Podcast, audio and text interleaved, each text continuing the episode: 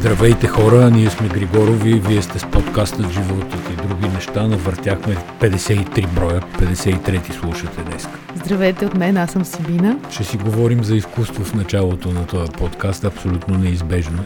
Като не знам дали да започнем от словесното поетично изкуство или да започнем от изобразителното изкуство. Питаш ме дали започнем от Америка или от България ли? Не, дали да започнем от изящната словесност или от а, творческите видения на автор на четката и маслото. Аз си предавам да започнем от трабата за по-сигурно. Трабата е централен образ в композицията на една творба, която ние не знаеме как се казва всъщност, но тя е такава газово-работническа идилия, на която се виждат а, бачкатори до една голяма траба, която като змия се извива в далечината, до работниците, двама загрижени за бъднините на народите си държавни партийни ръководители, а именно Александър Вучиш по-на заден план и Бойко Борисов по-напреден план, бдят тая тръба най-после да се случи, този руски поток да потече през свещената българска земя. До сега само се говореше за поръчкова журналистика, сега вече спокойно може да говорим и за поръчково изобразително изкуство. Аз съм ошашавен от факта, че някой художник е нарисувал това нещо и си е сложил името на него. Казва се Симеон Кръстев и човека дал няколко интервюта, тъй като два дни тече сюжета с а, тръбата и държавните глави. И той казва, става дума, той е художника, казва, от времето на Тициан са се правили поръчкови портрети и картини на крале и папи. Не знам дали са отдумвали и полюяли Тициан. Не знам какво да кажа честно. Е, малко е прекалил със сравнението човек, но той със сигурност е под а, напрежение и от колегите си, и от предполагам някои хора го харесват като художник, може би имат негови картини и сега ударила една града, изкарал е сигурно някой лев, но... По-лошото е, че не било само една картина, било цяла серия пред, пред тръбата, около тръбата, над тръбата Героично и предстои изложба. Къде е тук интригата обаче? Едно, че картината е такава каквато е, т.е. каквато я описахме. Но друго, че Борисов я е пратил на Вучич. Сега се опитвам да гледам от гледна точка на Вучич. Вучич е силно второстепенен герой в тази картина. Там на преден план е строгия, но справедлив Бойко Борисов. От друга страна, Вучич леко се извисява пък над него, макар Вучич и на заден план. е в действителния живот с едно 30 см по-висок от Бойко Борисов. Тук и аз, се, и се замислих за тая перспектива. Но това не е важно. Важното е, че в композицията на творбата на преден план е строгият, но справедлив господин Борисов. А Вучич, така да се каже, леко се губи в близката далечина. И сега ти, ако получиш подарък, в който този, който ти изпраща подаръка е централен герой, не знам дали би си го закачил на стената, честно казано. Аз мисля, че това не е единствената пречка да се закачи тази картина на стената. Едва ли плана ще, ще го спре. Иначе, нещо интересно Чакай за да художника кажа. искаш ли да ти кажа? За кое? За художника. Художника Симеон Кръстев е завършил 7, 75-та година, но това, което на мен беше интересно, че последната му изложба е организирана от ордена на рицара, рицарите на тамплиерите, ордена на рицарите тамплиери на Иерусалим с главен ръководител Румен Ралчев. Това обяснява много неща. Виждаш ли, че беше важна тази информация? Това беше изключително Почти като Пернишкия университет да, за Виолета Сечкова. Даже в някакъв смисъл, може би, по-важна от тая, която аз исках да подложа тук на разсъждение. Нали, тамплиерите, масоните, това са си тип хъбове на хора от тайните служби, бивши, настоящи, нали, там никога не можем да знаем кое е бивше, кое е настояще. Но това, което аз исках да кажа вече по-злободневно политически, е, че а, нашата българска страна силно се ошумолява по случая с турски южен или руски поток, както а, щем да го наричаме и реално ние нито сме го открили, нито аз не знам поне има ли официално издадени документи за пускане в експлоатация. Борисов празнува с Вучич, ама някак си тайно празнува. Нали, за сръбска консумация става това. Господин Борисов е дал тая картина, подарил я на Вучич, чрез неговия външен министр, който е бил на посещение в България. И Министерски съвет през центъра е разпространил доста кадри от срещата между сръбския външен министр и господин Борисов, но на нито един от тези кадри тая картина не присъства. Все едно я няма. Докато всъщност сръбската страна не споделя тая картина и цялата завера някакси лъсва. И освен това, когато в началото на годината, мисля, че пак имахме подкаст тогава и говорихме, че в Сърбия са открили Балкански поток. След това българската прес-служба разпространява в прес-съобщение, в което казва, че е имало телефонен разговор между Вучич и между Бойко Борисов. Обаче вътре няма и дума за Балкански поток. В същото време, другата страна също пуска през съобщение, в което казва, че двамата държавни глави, българския премьер и сръбския президент са обсъдили в телефонен разговор Балкански поток. Тоест, тук се премълчава това име. Аз съм малко очуден, защото господин Борисов е пределно скромен за постижението, което успя да направи. Докато... За една година да построи 400 и колко беха километра, да похарчи 3 милиарда лева на българските данакоплаци и да не вземе една хубава снимка да си направи от откриването на поток. Ти сега ще искаш и на третия лъч на метрото да си снима вече. който тази седмица, ако не сте разбрали, леко попропадна, след като преди две седмици не, не, пропадна би, тротуара. Бил се надигнал. Надигнал се. Надигнало се. Мисля, това е по-добре, отколкото да. да пропадне, така ли? Да, ма дай да си говориме. Малко заприличахме на такива интернет мимове или мемета тук. Ние не сме виновни, ние отразяваме само актуалната. Е. политическа ситуация и всички факти са си такива, каквито са. Добре, ко, значи, кой липсва от картината на Вучич и на Бойко Борисов? Владимир Путин отгоре. Да, ето като говориме за мемета, веднага се яви в а, да, Twitter, там насякъде картината, но леко разширено отгоре с едно светло синьо небе, едни, да кажем, чайки, не знам точно някакви птици, а, мирни птици кръжат около образа на Владимир Путин, който така от високо надзирава тая мила сцена между Вучич и Бойко Борисов. Е, имаше ли така зад лявото му рамо един дворец или беше синьо небе сам? Според мен тия птици евентуално са чайки и напомнят това, че двореца е на Черноморието. Беше впечатляващо това разследване на Навални и два часа документалистика, в което показва имението, в което живее Владимир Путин. Цар си е, няма какво да кажем. Един милиард му е цената по изчисления на Навални и вътре има киносалони, зали за хокей. Каквото има най-много се впечатлих аз от това, че има пилон за танцорки на пилон. Не знам дали си обърнала внимание, но Не. в една от а, такива златно-сумрачните зали има малка сценка кръгла и от нея стърчи пилон. Ти твърдо искаш днес да си говорим за изкуство, виждам. Виж, изкуството е в основата на днешната политика. Аз съм абсолютно убеден. Тия изкусни танцорки, които един ден ще се вият като питони около кола в залата на Путин. Картината споменахме ли я и едно момиче поетеса, което реално след Бърни Сандърс обра шоуто на инагурацията на американски президент, американския президент, нов, вече действащ Джо Байден.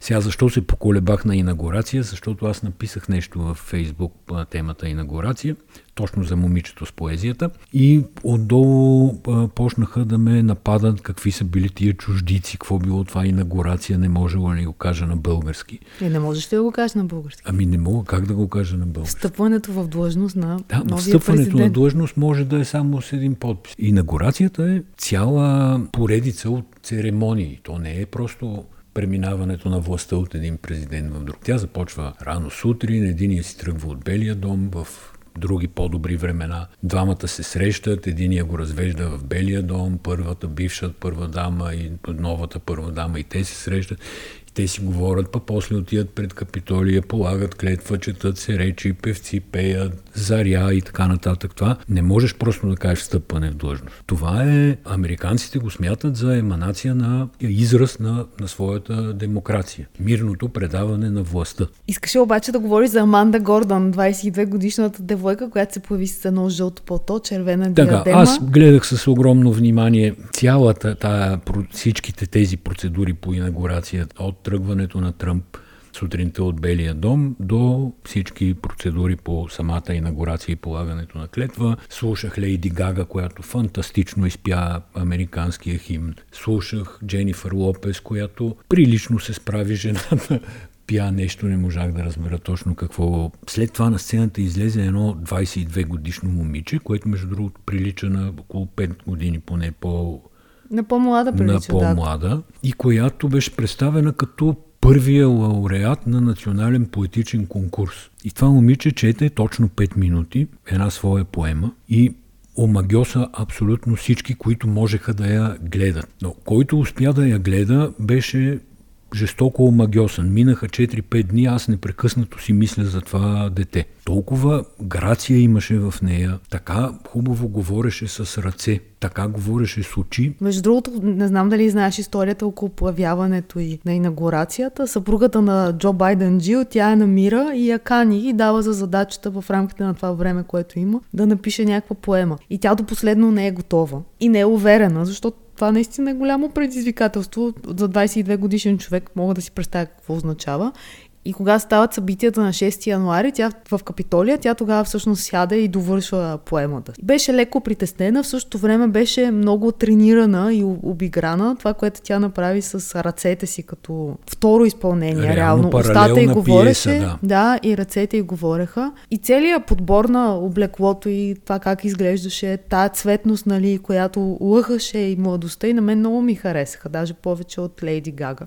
И на мен ми хареса повече от Лейди Гага. Само за една вечер, тя за 24 часа, нейните последователи в а, Инстаграм се увеличават с милиони нещо. Тя стана това е- световна звезда. Това е абсолютно сигурно. Въпреки, че поетеса, а не е певица, нали? Тя няма да създаде следващия хит като Риана или като Бионсе и така нататък. Аз съм убеден, ще ти кажа всъщност откъде взимам повод. Една наша позната беше коментирала в Твитър, ама от кога а, поетите носят Прада. Очевидно пълтото там, жълтото е било Прада. Не съм сигурен дали е било точно така, но и сега представата каква е, че един поет трябва да е непременно дребен, скъсан като карпатски вълк и мизерен.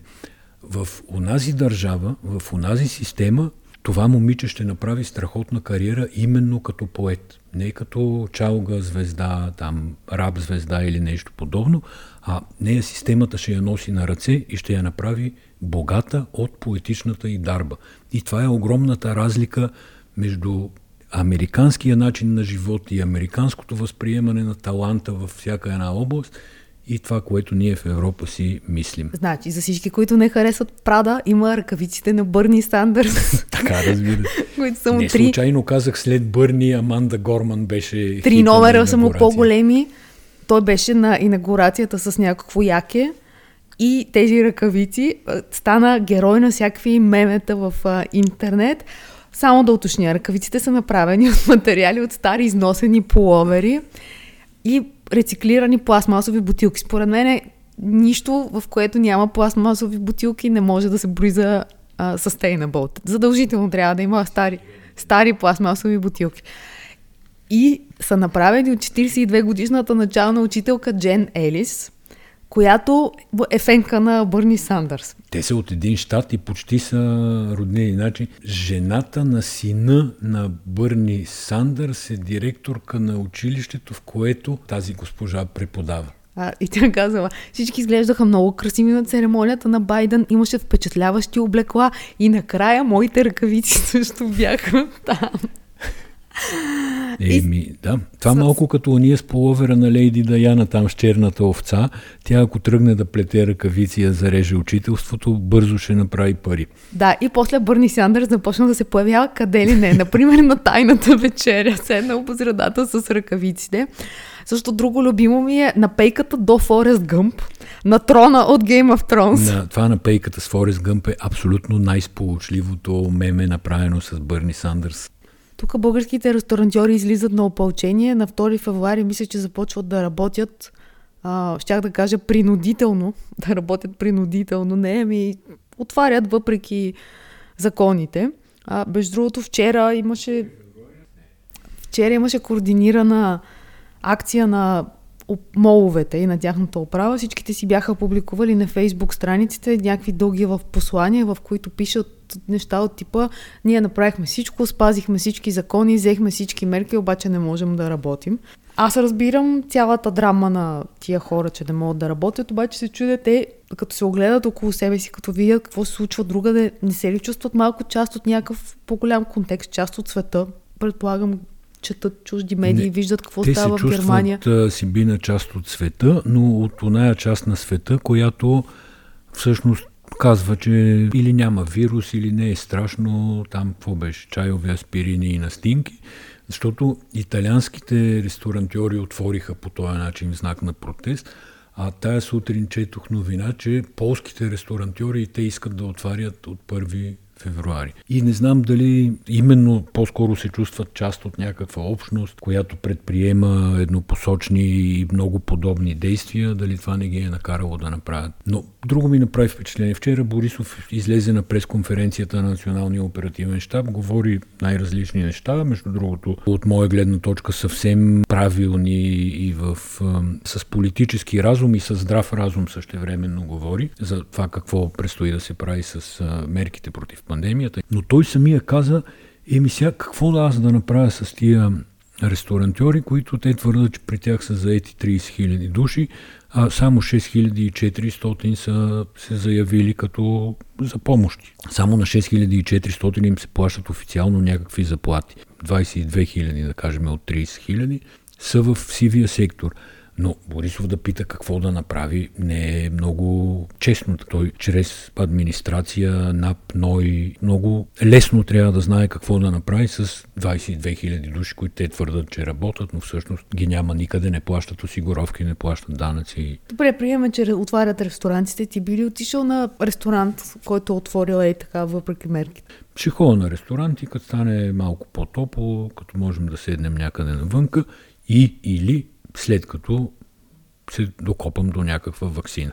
Докопам до някаква вакцина беше добра формулировка. Ако не си пиарка на медицинско заведение, мисля, че нямаш никакъв шанс скоро да се докопаш до вакцини. Още повече, че, както се вижда, те и не идват на време. И сега стигаме до въпроса за здравните паспорти. Гърците, Мицотаки се казал, че той приветства хората, които имат вакцини които, и които са минали COVID – да могат да имат по-свободен режим на пътуване от другите. И за мен това ще се окаже лятото огромна драма, т.е.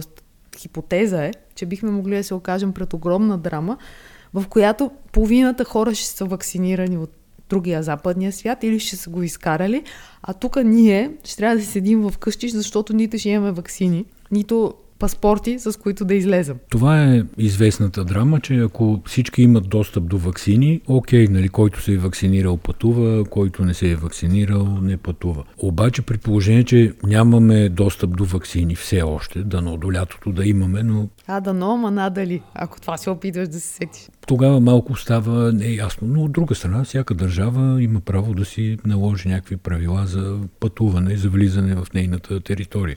Тоест, те ще искат или PCR тест валиден, вакцинационен, ще е така вакансионен паспорт, което също е добра идея, но в случая искам да кажа вакцинационен паспорт. Да, обаче цялата идея за свободно движение на хора, която някога е в основата на Европейски съюз, е, в момента абсолютно трябва да е забравим. Не, идеята за свободно движение, тя не е абсолютна. Примерно престъпници не могат да се движат свободно. Да, но това, и за че тях има ограничения. Не, нямаш защото... вакцина по една или друга причина, прави ли те престъпник? Не, не те прави престъпник, но те прави потенциално опасен за някакъв Там общност. лишаването на права идва след злоупотребата с права. В случая ти седиш и чакаш Министерство на здравеопазването да е поръчало от първите вакцини, да ги достави, да има хладилни камиони. Имам едно огромно притеснение и това огромно притеснение е от разделението на обществото вътре между два свята. Докато течеше въпросът инаугурация, за която си говорихме преди малко, четох страшно много коментари, които бяха от егати кича до какво ни занимават с тия сега и длъжни ли сме да го гледаме. Когато излязох, излезе разследването за Путин, което еднозначно, това е съвременна държава, неговата власт е през избори, неговите пари не са негови, той получава заплата на базата на данъци на хора. Това нещо, което, в което той живее и което обитава, няма как да отговаря на нормите на демокрацията. Това се строи вече 15 години и, прода... и се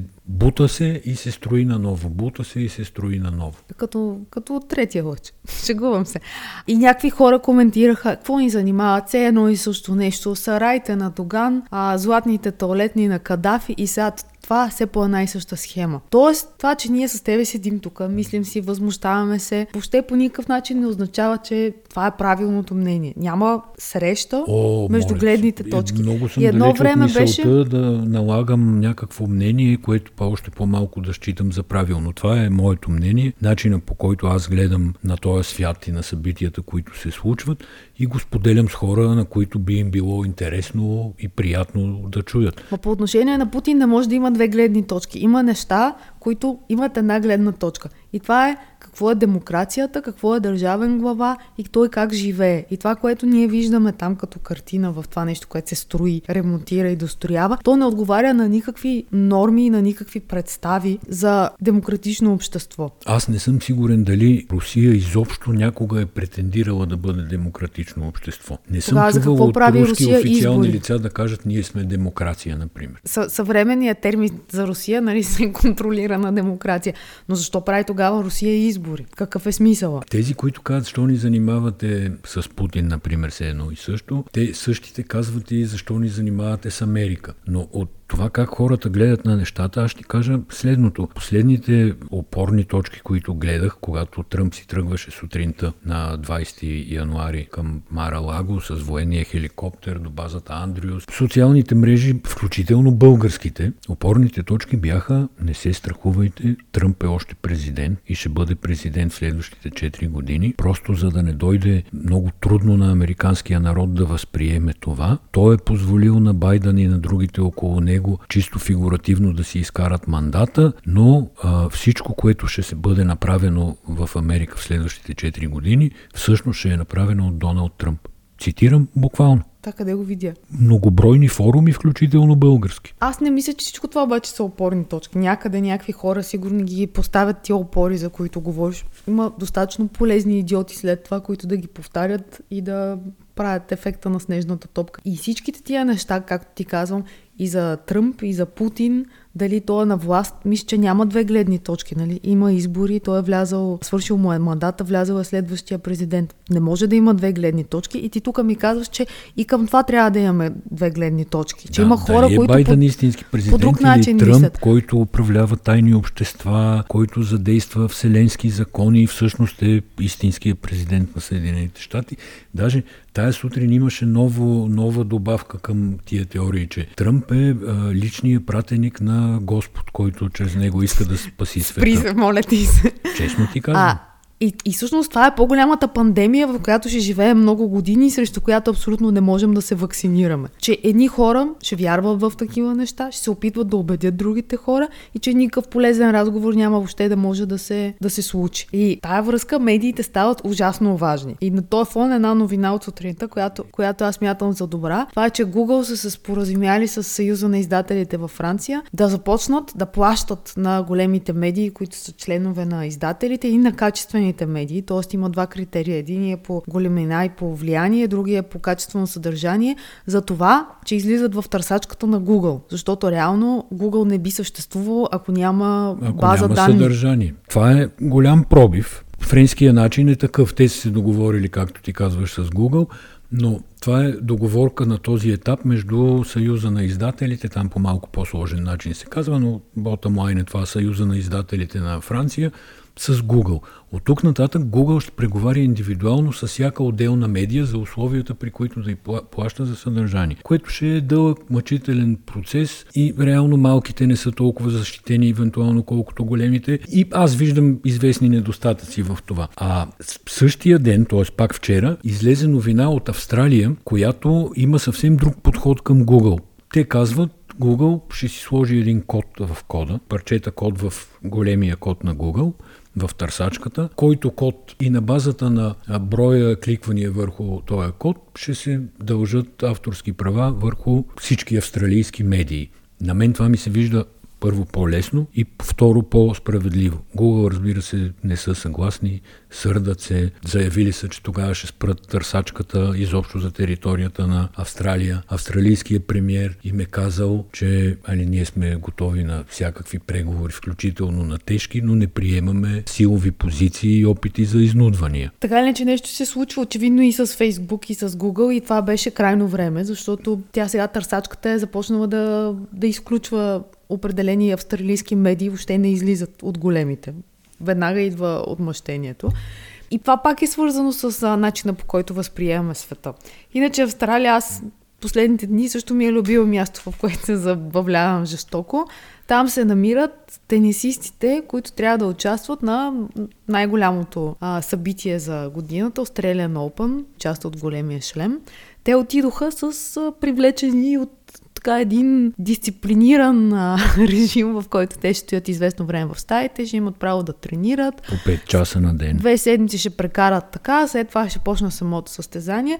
Обаче се оказаха в, в абсолютен капан, тъй като на три самолета, чартерни полети, се оказа, че има случаи на COVID. Други, извън тенесистите. И 72 играча трябваше да останат затворени, без право да излязат от стаята си. Тук не говорим за излизане от хотела, говорим от стаята си. И стана каквото стана всъщност. Всъщност това е едно реалити с психоелемент, в който тия, които оцелеят на края на 14 дни, ще вземат по 100 000 долара. Гарантиран минимум е това. Нали, ако печелят мачове, ще вземат и повече, разбира се. Това беше един от, а, пак така, нали, леко грубите аргументи на австралийските власти, след като тенисистите започнаха да протестират, според мен, с пълно основание за начина по който там биват третирани. Някой от официалните хора в Австралия беше казал, Ма в края на кращата какво се оплакват? Те за 14 дни седене в стаята ще вземат по 100 000 долара. Да, да, ма това, което всъщност е големия проблем, е, че тези хора въобще не са очаквали къде отиват и какво ще им се случи. Те се оказват в хотели,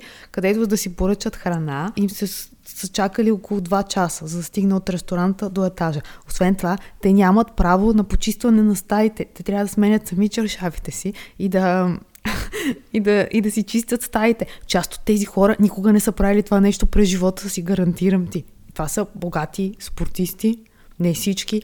Потинцева, това е една тенисистка, която от една седмица реве, че има мишка в стаята. Те я мести от хотела. Я мести и тя пуска видео, в което наистина се вижда мишка. Не просто реве, че има мишка. Те хотела я мести от една стая в друга стая и Потинцева пак показва, че има мишка в стаята си. И някой от... А, а те какво и казват? Хотела или от а, властите казва, ами тя потинцева храни мишката. И става дума за абсолютни безумия, разбираш. И това е най-голямото шоу. Това е повече от Big Brother. Всичко се случва в Twitter и в Instagram. Да. Аз не бях влизала в Twitter При това от години. наистина потърпевшите са а, богати а, милионери, спортисти, които са затворени там. Остави, че са милионери. Това са хора на по 20-30 години в разцвета на силите си, докарани до върховна спортна форма, точно за да бъдат в върховна спортна форма точно в този период. И ти тия хора, пращящи от а, здраве и от енергия момчета и момичета, им теглиш ключа и казваш, ей тук ще седите в една стая. Това е Отделно, че те обърнаха самите стаи на спортни площадки. Аз не съм сигурна колко ремонта ще трябва да се направят след като свърши тяхното пребиваване. Хаят ще трябва да прави ремонти. Те са основния хотел, в който са настанени а, спортистите. Не знам дали знаеш, но... че прозорците не се отварят на хотела. Знам, не се отварят на хотела и на повечето хотели не се отварят, за да няма нали, това скочил от хотел, самоубил се. Това Ама не знам от... дали е човешко да държиш живо е същество е 14 дни без право на отворен прозорец. Австралия австралийците, там местните власти започнаха и вече са доставили, разбира се, по желание фитнес уреди в стаите на тези 72 души, които останаха за Стига, става дума за някакви велоергометри. Това са спортисти, които тренират часове наред в джимовете, които играят по два пъти на ден тенис и, и смяташ ли, че се оправи ситуацията с това, че им сложат по един велоергометър в Е, кортове не могат да им направят в стаите. Еми, те затова си дигнаха матраците и почнаха да лупат по матраците и по прозорците.